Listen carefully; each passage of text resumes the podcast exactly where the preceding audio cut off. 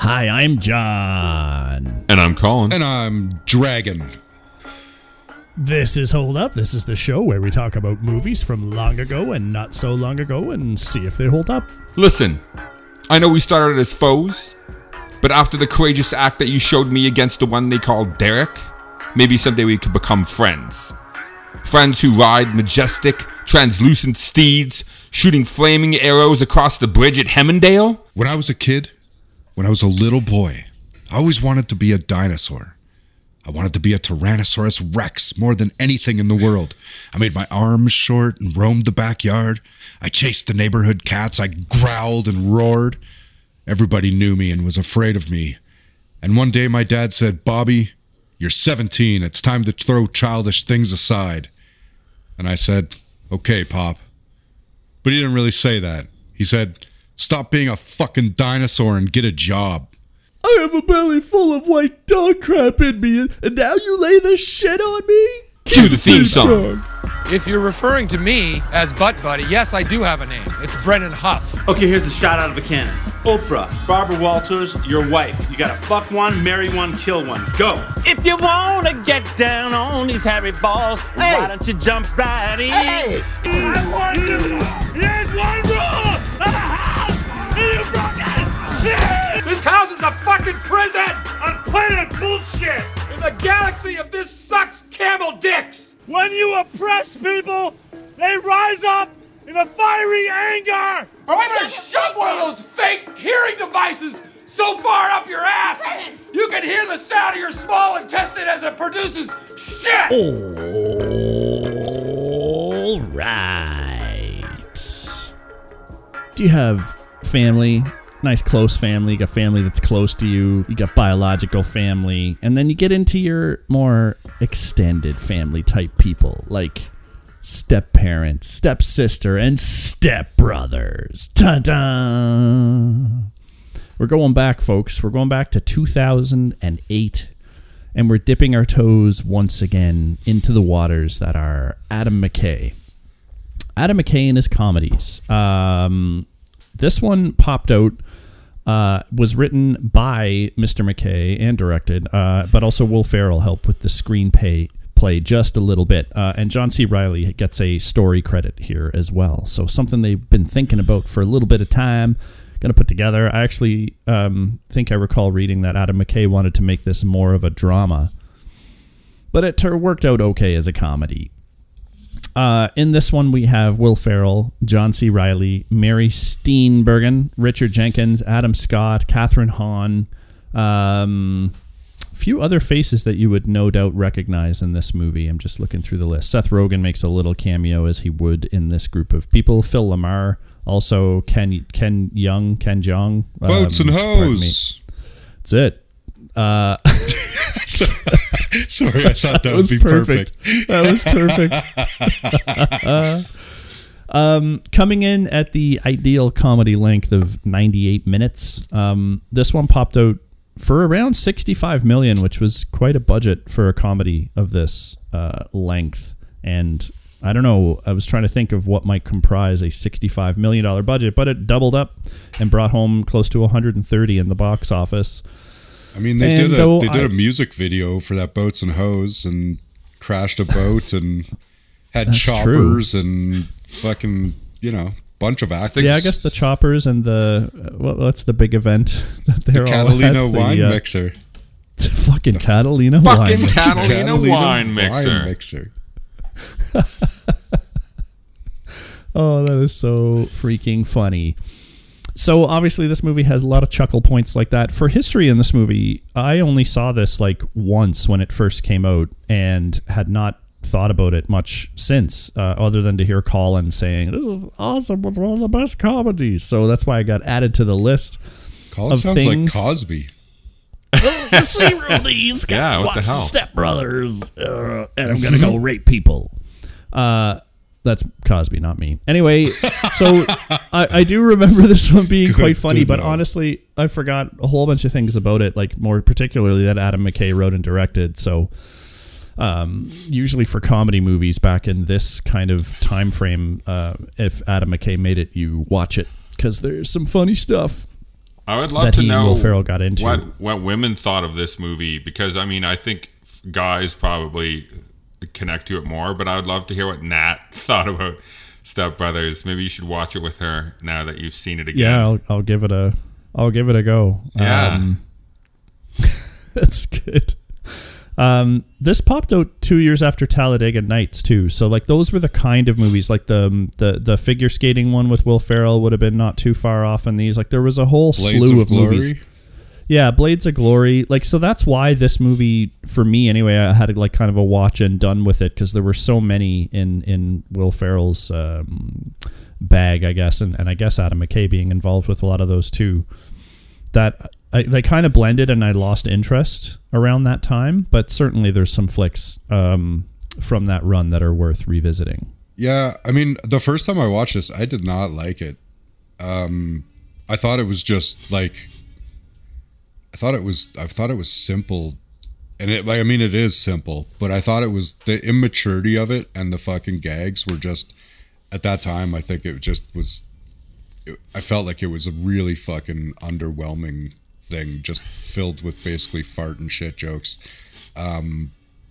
But upon watching it again, I think probably for the same reason, because Colin touted it as good. Over the years, I've watched it a bunch more times, and it's like, it's one of those easy to enjoy comedies generally, right? So you were like probably feeling some of that same burnout of Will Ferrell that I was. Because there was Old School, Talladega, there was Blades of Glory. They did two Sherlocks. I don't know where. That was after, I think, a touch. Gosh, but. My history was the same. I thought this was stupid. When I first saw it, I was like, it's stupid. And I don't actually know why I watched it again. Might have been out of boredom, or I couldn't find something to watch. And then I just found myself continuing to rewatch it over and over and over again. I think the reason why it gets better, and I don't know if this makes it a good movie or a bad movie for structure and writing, is because I think I didn't care about their characters. I thought they were dumb when I first watched it. But because I know that they have arcs and that they're not bad people, but you don't learn that. You learn that through the course of the movie. In the beginning of the movie, they are kind of bad people. Like they're both they're very likable. They're sponging off their parents. They're both very selfish when it comes to their parents. Neither of them want to move in. Neither of them care if their parents are happy. They just want to continue to live the lives that they're living. Uninterrupted, without getting jobs, without having any responsibilities, without having to share their parent with another person, like a partner. So that does make them very unlikable. But by the end of the movie, you do get on board with them. So I don't know if it's because in rewatches, you know that there's something down to earth about them. And so you kind of start to root for them earlier on in the movie, but... it's definitely interesting how it grows on you in a weird way. Well, so we just did Behind the Candelabra, and while that was a 2-to-1 not holding up, the one complaint that I think we all kind of shared was that it was a little bit difficult to get behind any of the main characters. They all were kind of flawed in a way that's not redeemed by the end. Not it wasn't for me anyway as much. And this one, they're not very likable, but they're not lost souls. They're not malicious. It's not intentional. They're just so immature, and their parents have enabled them, but they're not really, like when John C. Reilly is yelling at his dad, it's not, and he's upset with things changing, it's not because he was pulling one over on his dad and he knew it and now he's losing that. He is like legit a lost little boy who's like being told to go out into the world for the first time. And he's got to deal with that. So that makes it a little redeemable in my eyes, which is why these characters you can get behind. And then when they do arc, like by the time we get to the fucking Catalina Wine Mixer, you can see that they, even if the plan was to get the parents back together, which is kind of a noble plan, because if they were the ones who ripped the parents apart, then them bringing them back together is the right noble thing to do. And it kind of is that you're able to recover over that stuff. Plus, Adam Scott being the villain steps in at the appropriate time in the movie to give the two guys something to rally against in terms of the new evil. And the dad is kind of a villain as well through the mid stages of the movie. For me, I think the which father... Which gives them some reprieve from being bad guys. The father, for me, was my window into the movie the first couple of times I watched it, because I could relate my... I have some family things with some siblings and stuff where kind of reminded me a little bit of what was going on with the Richard Jenkins father character with his kids, or with his kid and his wife's kid, that made me really relate to him. And for something, I don't know if it's the way he plays it or the way that it's written, but there is something so enjoyable about him, watching him be tortured by these two guys who he cannot control. He can't fix their... No, everything he tries to do, because there's parts in the movie where he is trying to be a good father. He, like, when he's trying to get them jobs, he sets up the interview. He tells them to take clothes out of his closet. He like gives them encouraging words. He's like, "This is your time, guys. Like, you go for it. Like, you do what you got to do." Like, he is encouraging. He also just wants them to get the fuck out of his house. So I mean, there's that too. But like, he'll do anything to get rid of them. But he's like, John's right. I think he is a villain, but he's only a villain in the sense that his motivation acts in direct opposition to theirs. And so, like, while he's totally, you're right, he's our sense of like rationality in the film, right? Like, we follow his kind of like, you know, he's the straight man pretty much. And yes, he is. but he does want the opposite of what our main characters / heroes want, right? So he does play that role, but through motivation only, I think. He loses it from time to time, which is like so funny when they push him towards like, shut the fuck up. Yeah. It's so funny because, like, I think Colin's absolutely right. He's like who you start to like and get into, and then he's like the voice of reason, because even Mary Steenbergen, the way she plays it is more of an enabling parent. She's like it's my boy. And so, but then closer to the end of the movie, I think you switch behind her because you can see that she's being pushed to kick the guys out and say that they're moving on. Oh, we thought it was best to do this, and obviously it's Dr. Doback that was pushing that agenda. But she kind of keeps it together near the end, and so, she's like, it's such interesting an enabler, the waves you go right through. After they find out that they've crashed their fucking boat and ruined their retirement plans and dreams, she immediately goes, "But you did show good motivation, and that's something that, you know, we could reflect positively on that." It's like, it is not the right time for the fucking shit compliment sandwich thing here, where you finish up on a bright note. Like, yep. So she's probably the worst person in this for enabling. Well, that's why that's what makes him such a kind of a good antagonist, the father, because he's like the what's the bad guy in Avengers, the end game, the one who snaps his fingers. Thanos. Thanos. Yeah. He is Thanos because he's logical. He, like, his points are solid. I also think they should move on, get jobs, and take care of themselves. And when they wreck my boat, if they did that to my boat, I would be the same as him. I mean, it just happened when they were riding in that car. He just found out about it like maybe 15 minutes ago. And she's like, well, they were very creative. They showed good creativity.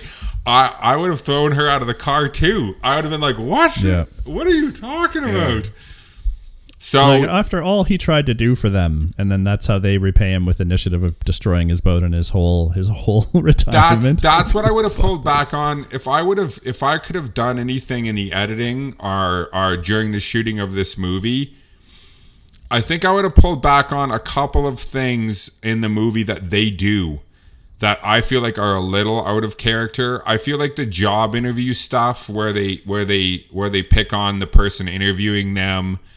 and they interview together and stuff. I feel like that stuff was a little bit too unbelievable because it seems like they are self-sabotaging, but in such a kind of malicious way.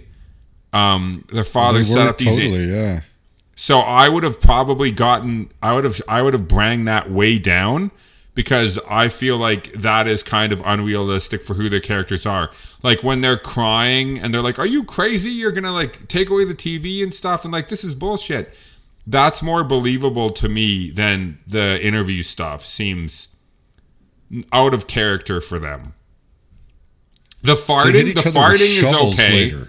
The farting is okay because that was an accident, but them picking on Pam or pushing people in the office, all of that stuff, I would have edited all of that out because it just seemed kind of unrealistic to me. And the movie feels grounded. To say unrealistic in this film at all, isn't it? I don't think so, though. I disagree. Like when they hit each other with golf clubs and baseball bats or try and bury each other, that's all realistic and within inside their characters. They hate one another. But when they're pushing people, he's burying the guy. Well, yeah, he hates him, and I'm okay with that. There's a motivation.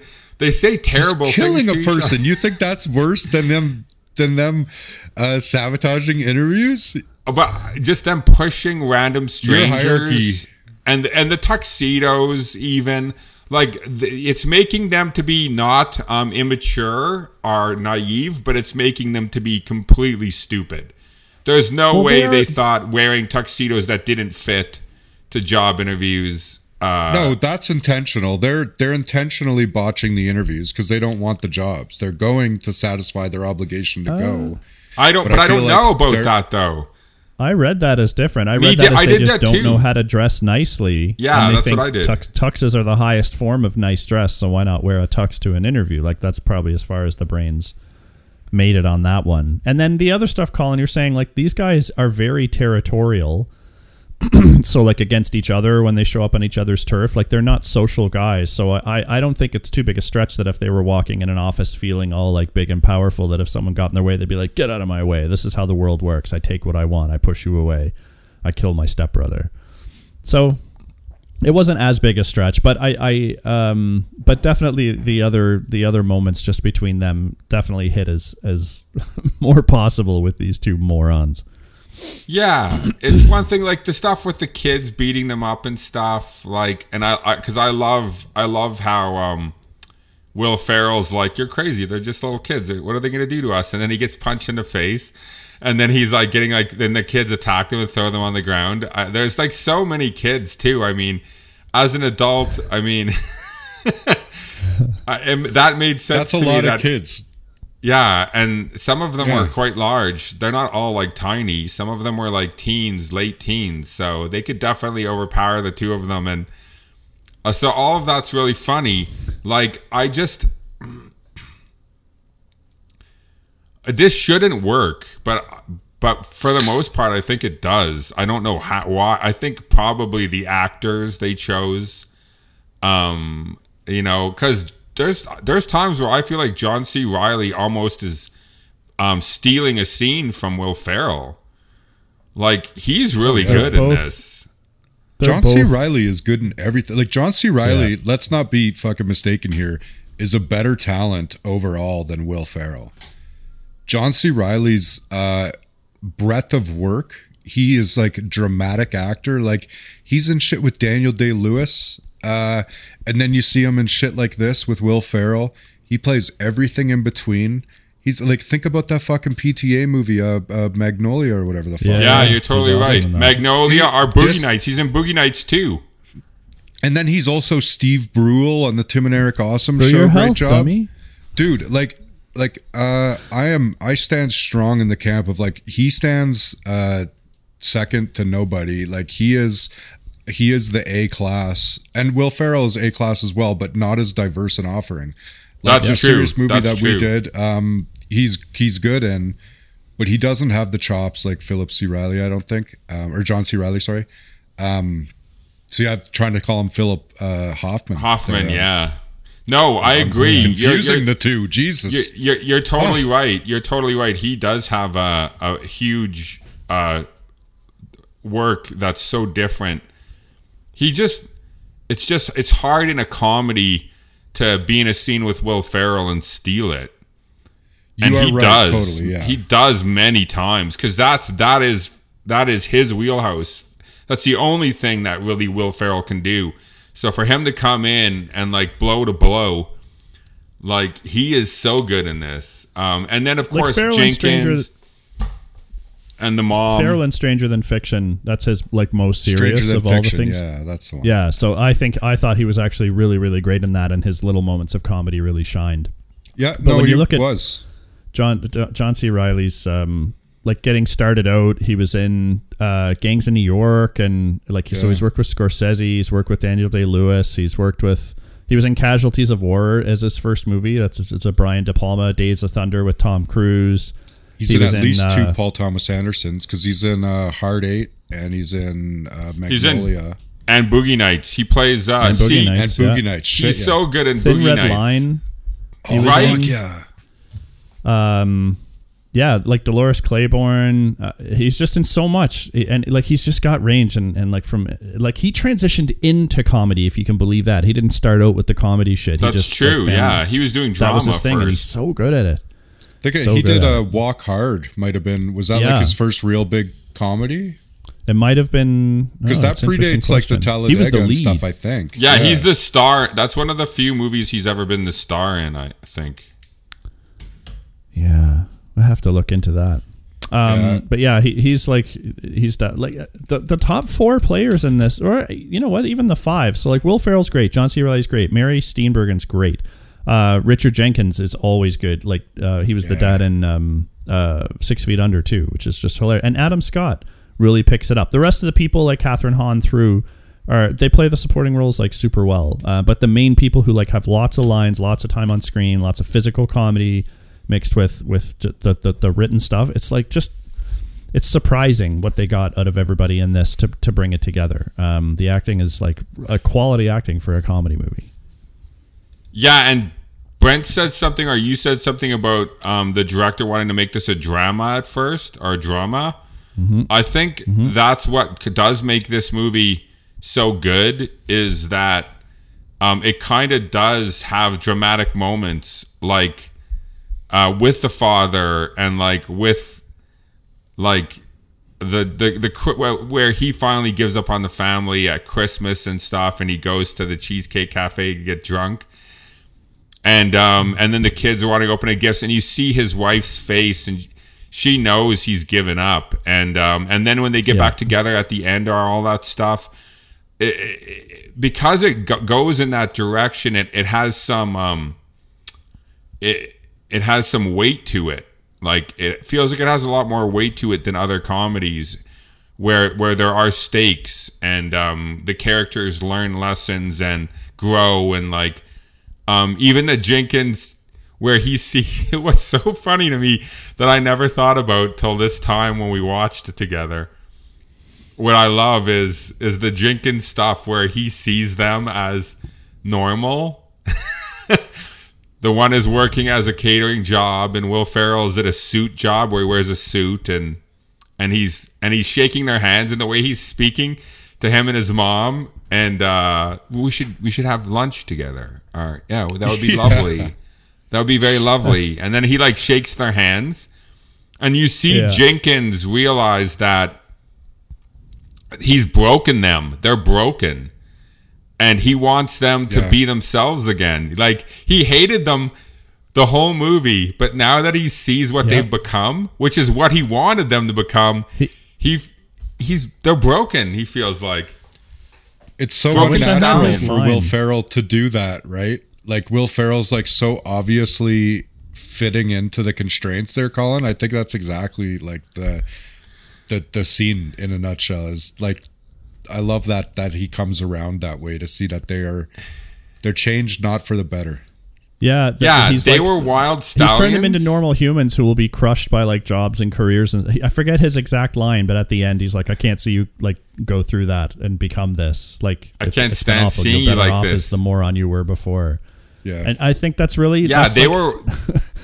It sells it to me that he came around by the end of it. And they do a good job with Adam Scott, too, because he just has a momentary flashback of flying a kite.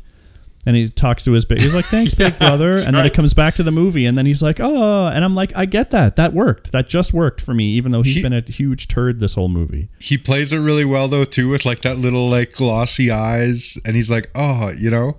Yeah. Adam McKay's fucking great. He can sell it, man. He sells it big time. And their awkward hug at the end is kind of funny, too. I know, you know, that was just like, there was no setup for that. They're like, just hug awkwardly. And it's like... I also love...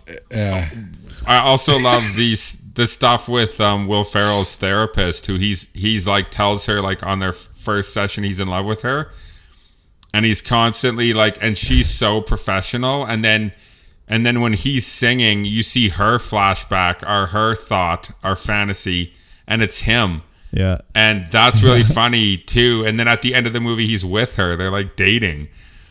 But that's another funny thing with his mom, because she's like. She's like, blah, blah, blah. Oh, it's your girlfriend or what? She's like, I am not his girlfriend. She's like, oh, playing hard to get or whatever, right? Yeah. And she's like, you are enabler.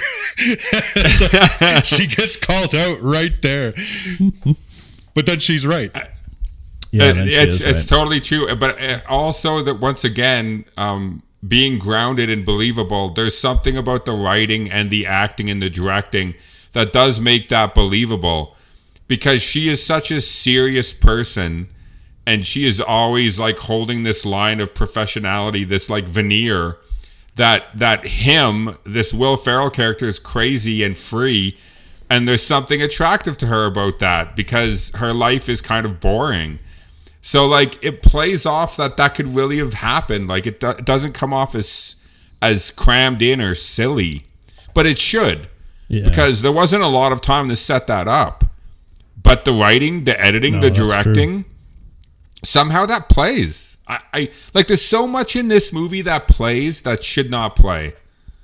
That's kind of how I was left after. I was like thinking about it a lot, and I was like, they're so unlikable to start. And like, think of the subject matter. Immature adults have to be one of the most fucking annoying topics to cover ever.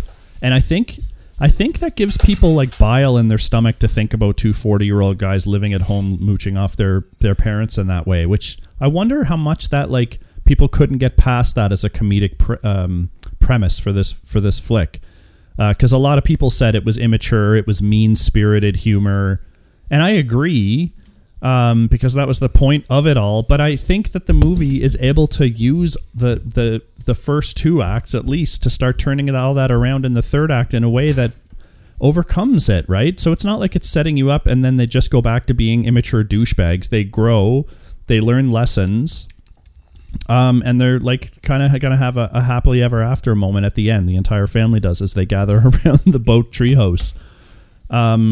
So I don't know, like... some of it doesn't feel like it should work on paper. And how the hell does it? It's like the acting must do a huge part in overcoming what this movie's challenges could be. 100%. It's funny, too, because this gets a splat on Rotten Tomatoes and it gets a 55. And that makes sense based on what we're saying here, because all of us, when we first saw this movie, would have probably given it a similar review. We would have all said that. We would have all said, it's immature, it's stupid, the characters are unlikable, doesn't work. Ebert gave this like 1 out of 4 stars. Yeah. Yeah. And like, once again, like, I understand it, but this movie almost, it like defies logic. Like, it should not work on the levels that it works on. It's got testicles on a drum kit. For a good like minute-long scene, we see testicles hanging out. Like, which is as immature as you can get. Like, don't touch my drums. I'll touch your drums with my balls. Ha ha. Like, that shouldn't work. Yeah. No. But it does. There's a heart to this movie. It does. Was that the call? No, I'm just saying, like, the humor element. And when I was like researching this up and I saw what people didn't like about it, I'm like, it's almost the movie's secret sauce, the stuff that people are saying they don't like, because I felt that it gets over it at the end. Like, it uses the shittiness of the characters to turn this into something that arcs them and shifts by the end. they do experience like real change there, and you see like it ends up being a nice blend between the immaturity and their growth, right? Right. They grow, they learn something about the family and about, you know, like respecting others clearly, right? But at the end, they're also enabled again to be back into their arrested development state where they are essentially 40-year-old, 7-year-olds, right? Yeah. Which well, I guess I'm fine with, as long as like no harm, no foul, be whatever you want to be. If you want to be a fucking a pirate, be a pirate. You go. But this doesn't glorify their immaturity. Like it doesn't make it okay. It kind of like finds that happy ground to be like they were on the complete spectrum of immaturity. Then they were on the getting into more of the weight of like normal person, like job and responsibilities and respectfulness and all that stuff. And then, but then the dad is like, that's just not you. And so step it back somewhere in the middle. And I think that's what the movie is trying to say, that, you know, it's okay to be a little immature in your life if you can like harness it and not hurt those around you, which by the end they appear to find that kind of happy medium. Yeah, it's like find your place, right? Because they find a way to be themselves, but also contribute to society. And, which is and nice. And the end result also isn't, it is a good message. And the end result isn't that they became like Connery. Sean Connery. Is that you? They didn't become like these moguls. What they didn't prestige worldwide didn't become this big huge thing. They at the end they just have a karaoke thing that's like exclusive to only people who are good. Boats and hoes. Right. So I think it would have been really stupid if they would have, their dream would have come to fruition and they had this huge company. And they were millionaires. Yeah. I agree 100%. No, I agree 100%. They got a taste. Their video wasn't half bad, I got to say, which unfortunately is something that they really worked hard to spin off after this movie, is to like create a rap album with Ferrell and Reilly. And then they were talking sequels to this movie. And I'm like, no to all of that. Never make a sequel to this. You would fuck it up. The one good thing is they have a music video. Yeah, that one. And that's got like million hits on YouTube, maybe more. So I think they actually attributed some of the success of this movie to that video. And it like definitely in some of its longevity. Because it was not half bad, but I'm so glad they didn't be like, now we're like famous rappers and we sing. Cause like he wasn't that great on shredding the drums. It was all bluster like we thought. And I think they tried to prove, I mean, Will Ferrell was okay singing, but he wasn't. Will Ferrell singing? Here's the thing. He really was singing, and John C. Reilly was really drumming that. Remember when I said like, I was like, man, it almost looks like he's actually playing it. Yep. And it turns out he was. So I give big credit to them for that, but you're right. He was no what's his name? God damn Liberace? The singer. No, I was going to say Liberace. That's what I'm fighting here. That singer. What the fuck? The thing with his singing, though, is that his singing starts with an A or some shit? Oh, Adele? The opera guy? I thought it was... He's no Adele. P, isn't it? Pavarotti? Maybe. Pavarotti is super good. But Will Ferrell's singing is, I think it's the great thing about it is that it's not amazing. It's like but it is good, and so like that once again, but there's some believability there that his singing could move people. It's like not so far fetched because his voice isn't bad. So once again, those kind of things worked really well for the movie. Because like they exaggerate about him being the songbird of his generation, and his mom, but I also love his mom. Like his mom not only is an enabler, but she also enabled Derek, because when in the flashbacks when Derek's doing Ice Ice Baby, and then they start. What was the thing they start chanting? Brendan has a vagina or something like that. She even admitted that she started chanting it with everyone. She got caught up and started chanting as well. So she's at fault also for the way he feels about himself and how everybody loves his brother more. Yeah. Like, she's contributed to those things. Like, the parents, these parents created these people and why they're so dependent on them. And it's in the movie. It's in the writing. So that's really smart that they kind of lean into that. I like it. And she does such a good job. I mean, she is an amazing actress. She's been in so many things over the years.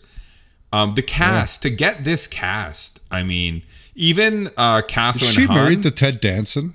Yes, she's married to Ted Danson for years now, for like, who knows, like probably 40 years. But Catherine Hahn, or whatever her name is, who plays Adam Scott's wife, Alice. Yeah. She, the thing that good comedies have is when you get the right actor and stuff, they identify. You don't have a lot of time when there's this many people in the movie. You got to identify who the character is right away, and they've got to be big because they're not on the screen for that long, and she is so big.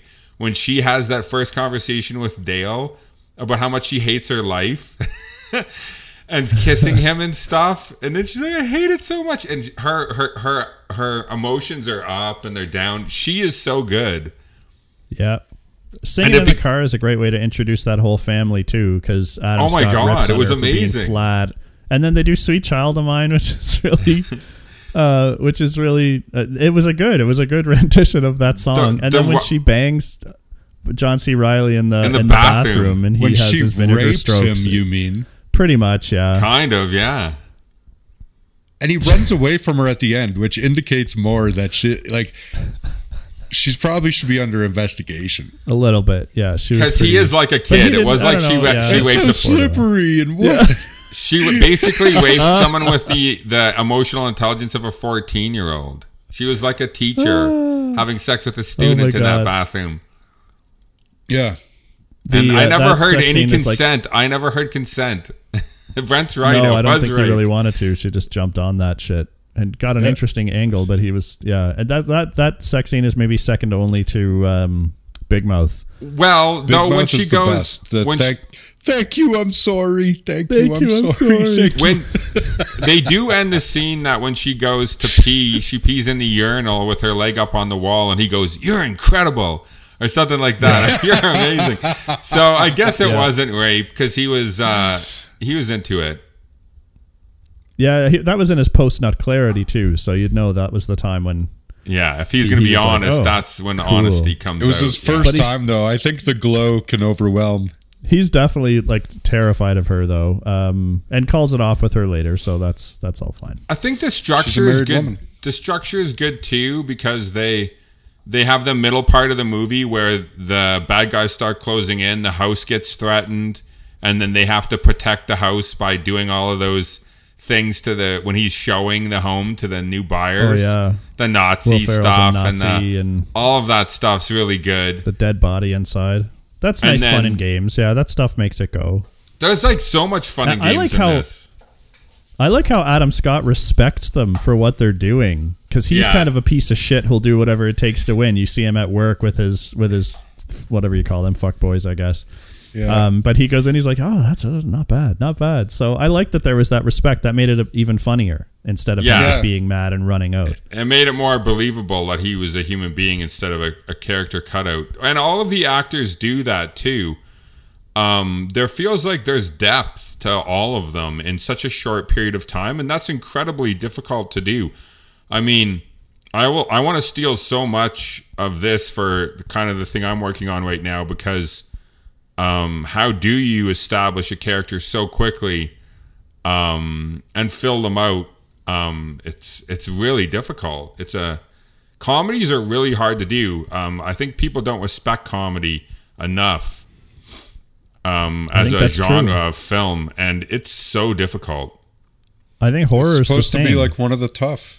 Yeah, horror and comedy. Horrors are like getting really popular these days because people figured out like around the Saw era that you can make lower budget but still terrifying movies that work really well.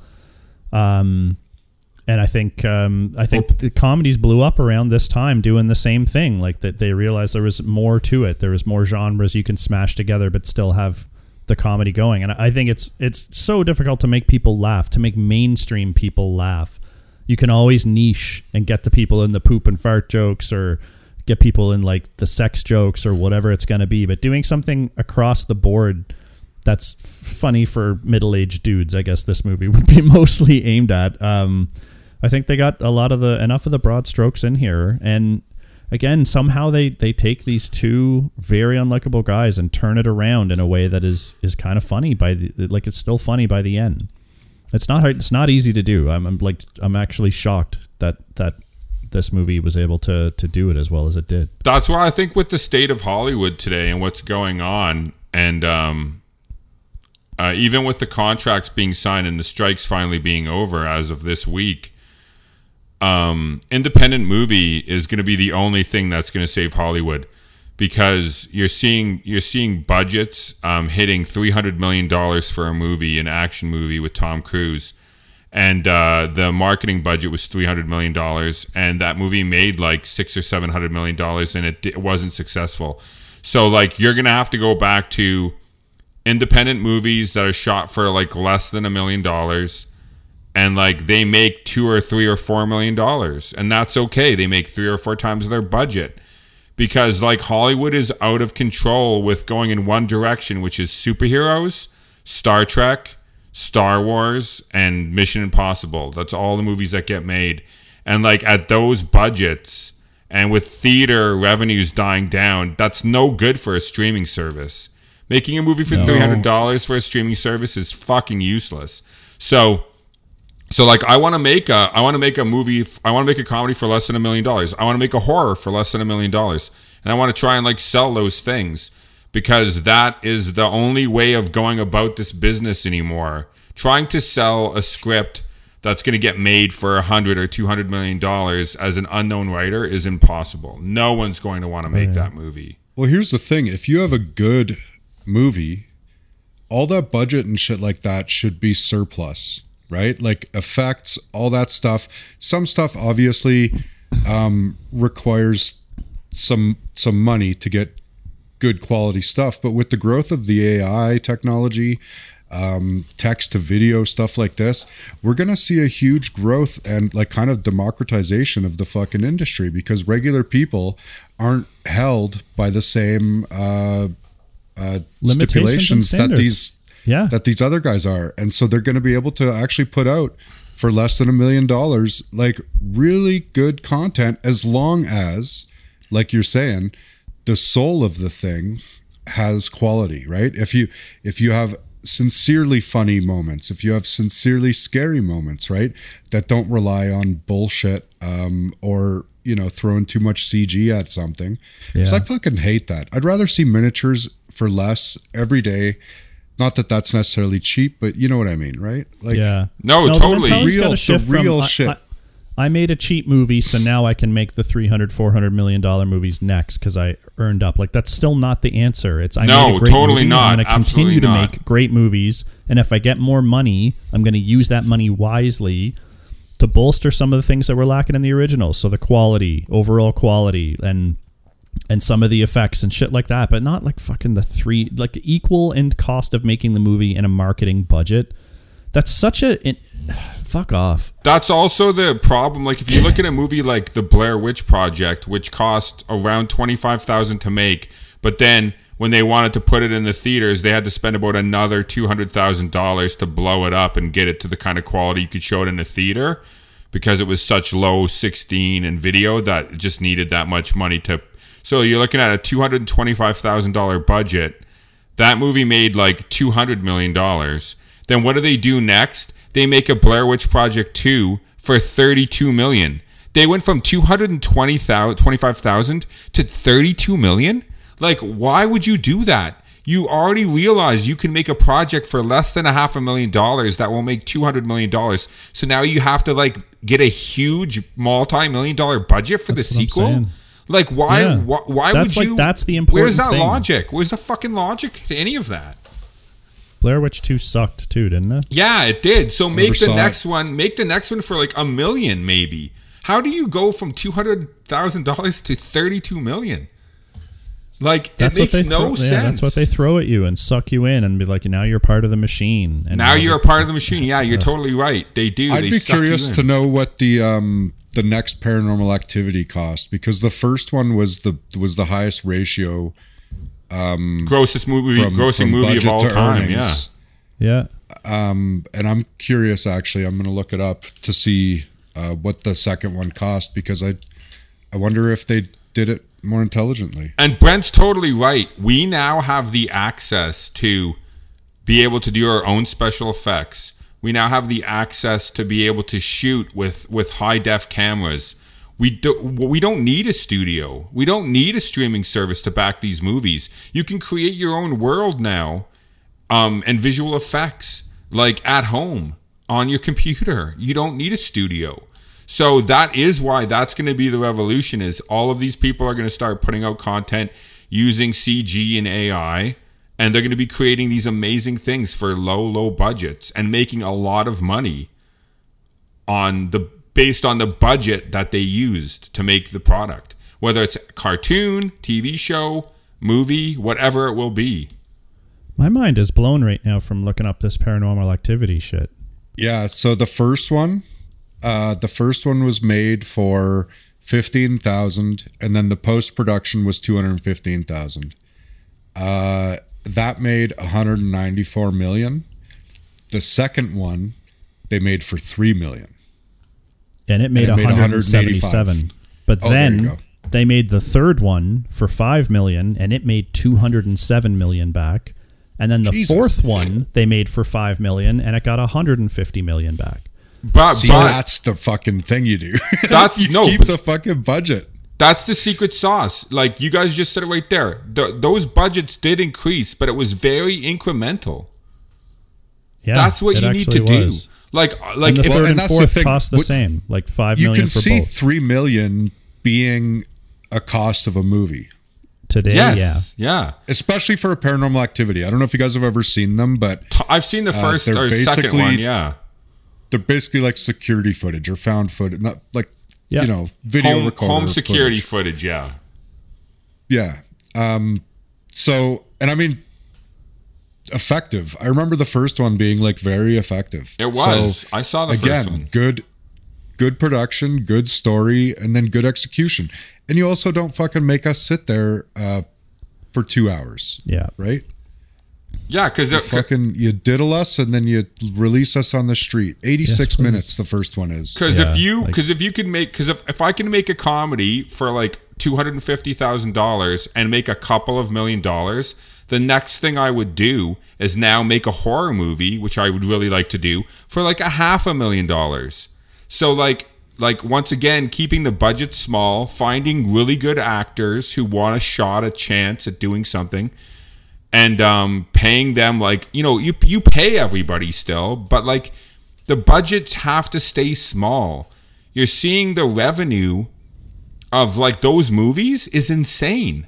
And based on the budgets we're talking about, like, that is the secret sauce. And everybody, you can look that up. Everybody in Hollywood knows about those movies. And everyone in Hollywood is clamoring to make horror movies.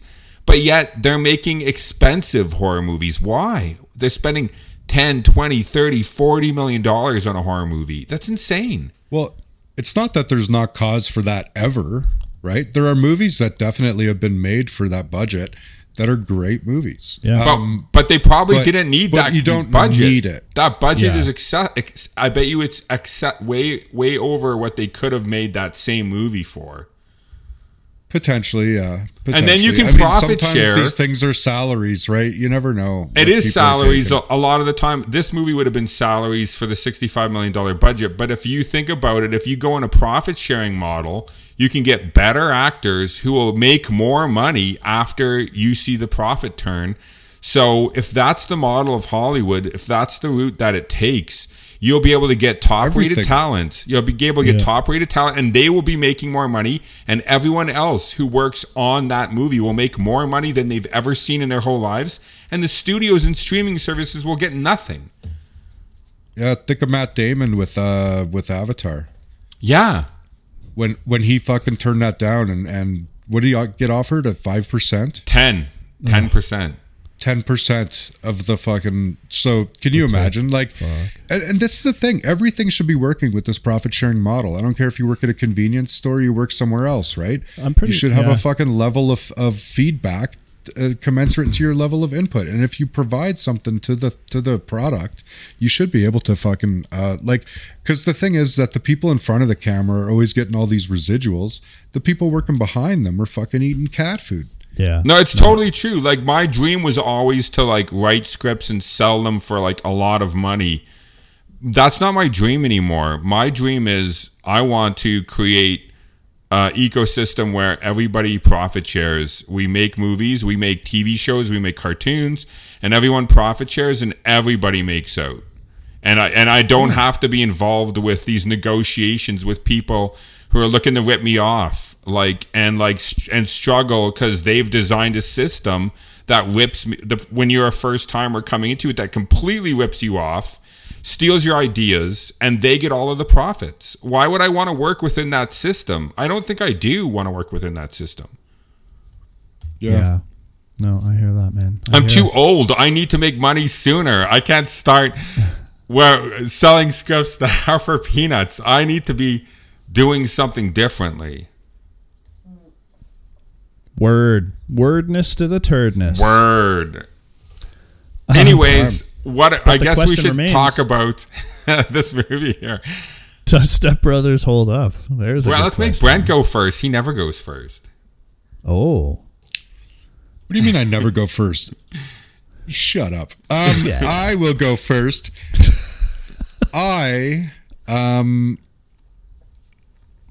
Yeah, I think this holds up. It's a stupid movie, but it's an effective stupid movie. And I think comedy, like horror, benefit from the one thing, despite, like we were saying, being challenging to pull off. They benefit from the ability of, was it funny? Was it scary? Right?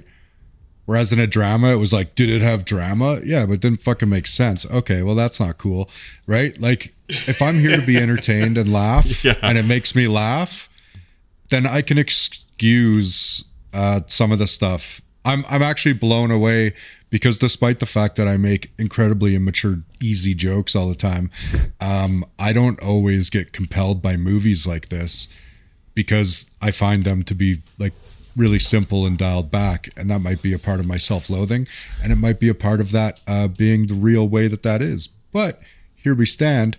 Holds up. Step Brothers, very interesting time. Okay, but I don't think it just made me laugh. I do think that I in a strange way, as stupid as this is to say, this comedy has for me, it has staying power because the writing is so good. All of the characters have arcs. It's one of the hardest things to do is to give all of the characters, and everyone's always saying you got to give all your characters arcs in these kind of comedies. I'm finding that incredibly difficult to do, and this movie does that, and it does it in a satisfying way. I'm happy. I hate Derek, but I'm happy that at the end he comes around. That makes me feel good. It's crazy. This is a really good movie. I even just talking about it with you guys today makes me want to watch it again.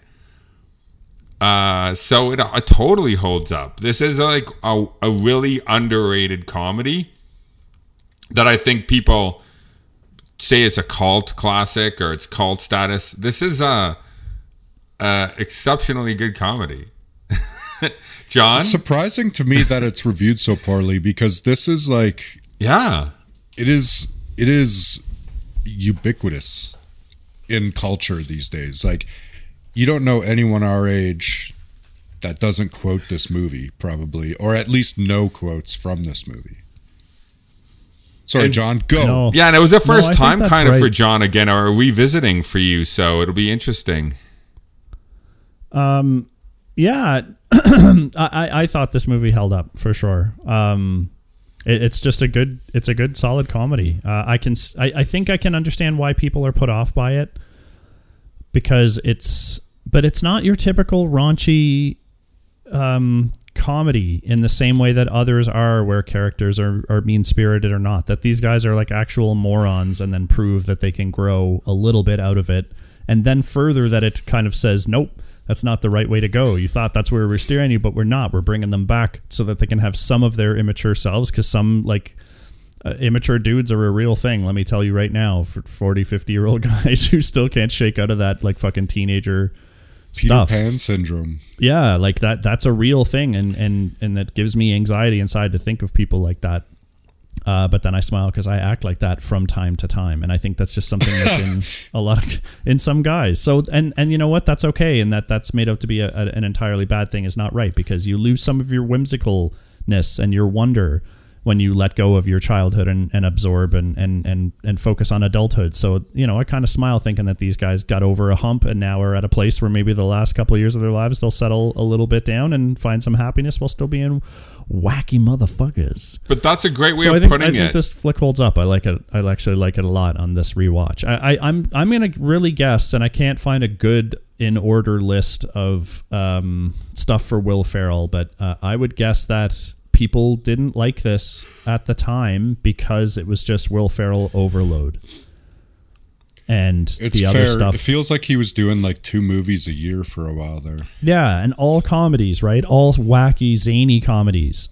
And so this one might not have stood out in the grand scheme, and but I think it's a really, really solid, funny effort. It's the right length, great acting.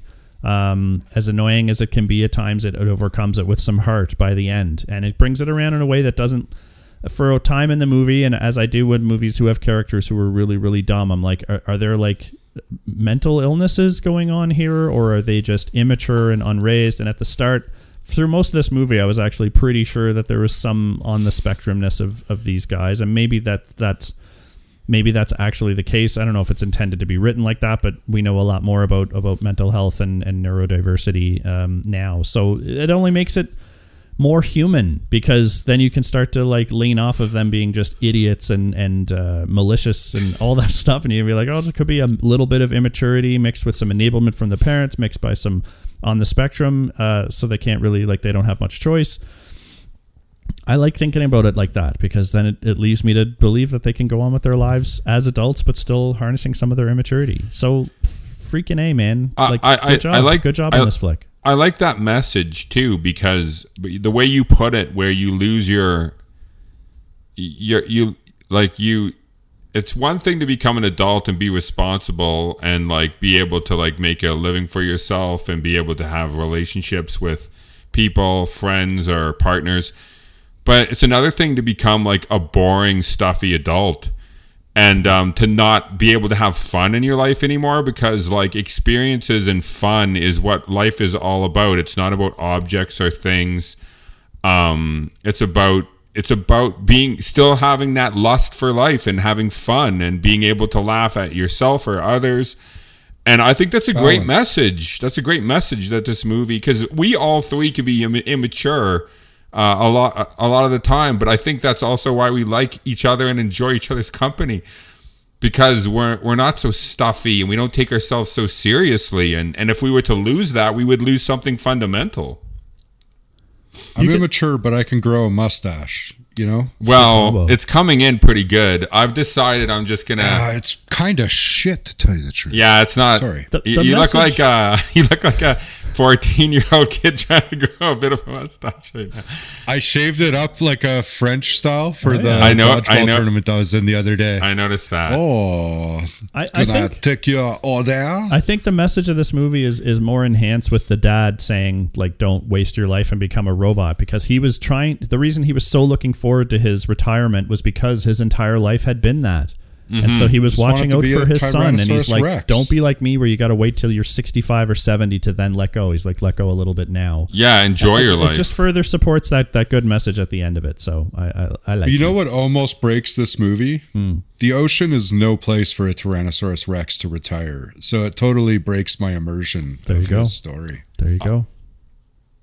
I was a bit thrown by that as well. Yeah.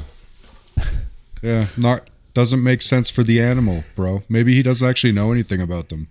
Did you guys know we have John C. Reilly again next week? I don't actually know what we're watching next week, but now I'm super curious. What's Eating Gilbert Grape? Oh my God, I cannot wait for trivia. Do you know what his first IMDb credit is? Casualties of War? No, that's second. That's a second. The first one's an uncredited role of Thug in Bar in the Steven Seagal classic Above the Law. No way. In Above the Law? That's why they were watching it then. Oh my God. Oh shit, they are watching it. That is, because I checked. That is the movie they were watching. We said that when we were going through. I know me some really Seagal, funny. His run legend. He's so fucking skinny and greasy. Anyway, so What's Eating Gilbert Grape comes up next week. That should be real interesting to watch. And then we're going to finish out Movember, No Fap November with The Good, the Bad and the Ugly, because you can't masturbate to that. I can't wait. Brent's seen neither of these. Neither of which? Oh, Gilbert Grape and Good, the Bad, and the Ugly. Like. So this is going to be great to have a first timer seeing this with fresh eyes, because I have fond memories of both of these and could have some nostalgia that clouds my judgment. So it'll be good. It's always good. And one of them I've been curious about, and the other one I've never been curious about. Nice, interesting. Sounds like I'll let you decide which one. Some bi-curiosity going on there. That's right. Some shit, yes, now it's some me. No. That couldn't be less like me. I'm definitely never in the gray zone. Nice. I love that shirt too, by the way. Tool shirt on Brent today. Yeah. That's great. Saw them in concert recently. Fucking amazing. Best Don't miss an opportunity ever to see Tool. Okay. No. Folks, 3 thumbs up. Step Brothers, gotta love it. That means you gotta get out and watch it. Get it in your eye holes. Let us know what you think of that one. We will see you back next week for What's Eating the Grape Man Named Gilbert, and then Good, Bad, and the Ugly. We'll follow that up for the last one in November. We're looking forward to all that. What?